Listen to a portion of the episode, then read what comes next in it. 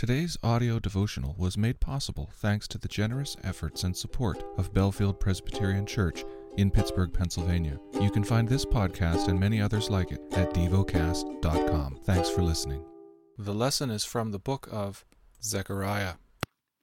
Chapter 4 And the angel who talked with me came again and woke me, like a man who is awakened out of his sleep. And he said to me, What do you see?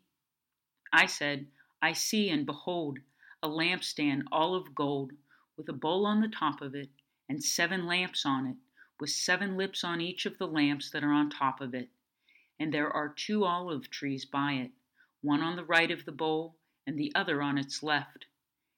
And I said to the angel who talked with me, What are these, my lord? Then the angel who talked with me answered and said to me, Do you not know what these are? I said, No, my lord. Then he said to me, This is the word of the Lord to Zerubbabel, not by might, nor by power, but by my spirit, says the Lord of hosts. Who are you, O great mountain? Before Zerubbabel you shall become a plain, and he shall bring forward the top stone amid shouts of Grace, grace to it.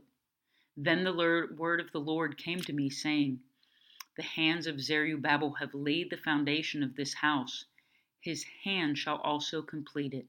Then you will know that the Lord of hosts has sent me. For whoever has despised the day of small things shall rejoice, and shall see the plumb line in the hand of Zerubbabel. These seven are the eyes of the Lord which range through the whole earth. Then I said to him, What are these two olive trees on the right and the left of the lampstand? And a second time I answered and said to him, what are these two branches of the olive trees, which are beside the golden pipes from which the golden oil is poured out? He said to me, Do you not know what these are? I said, No, my Lord. Then he said, These are the two anointed ones who stand by the Lord of the whole earth. Meditate and dwell on what you're paying attention to in God's Word. How has it connected with your heart or mind?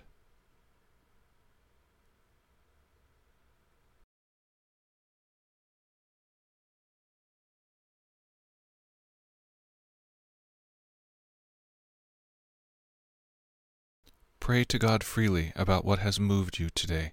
Turn your thoughts to Him and enjoy His presence.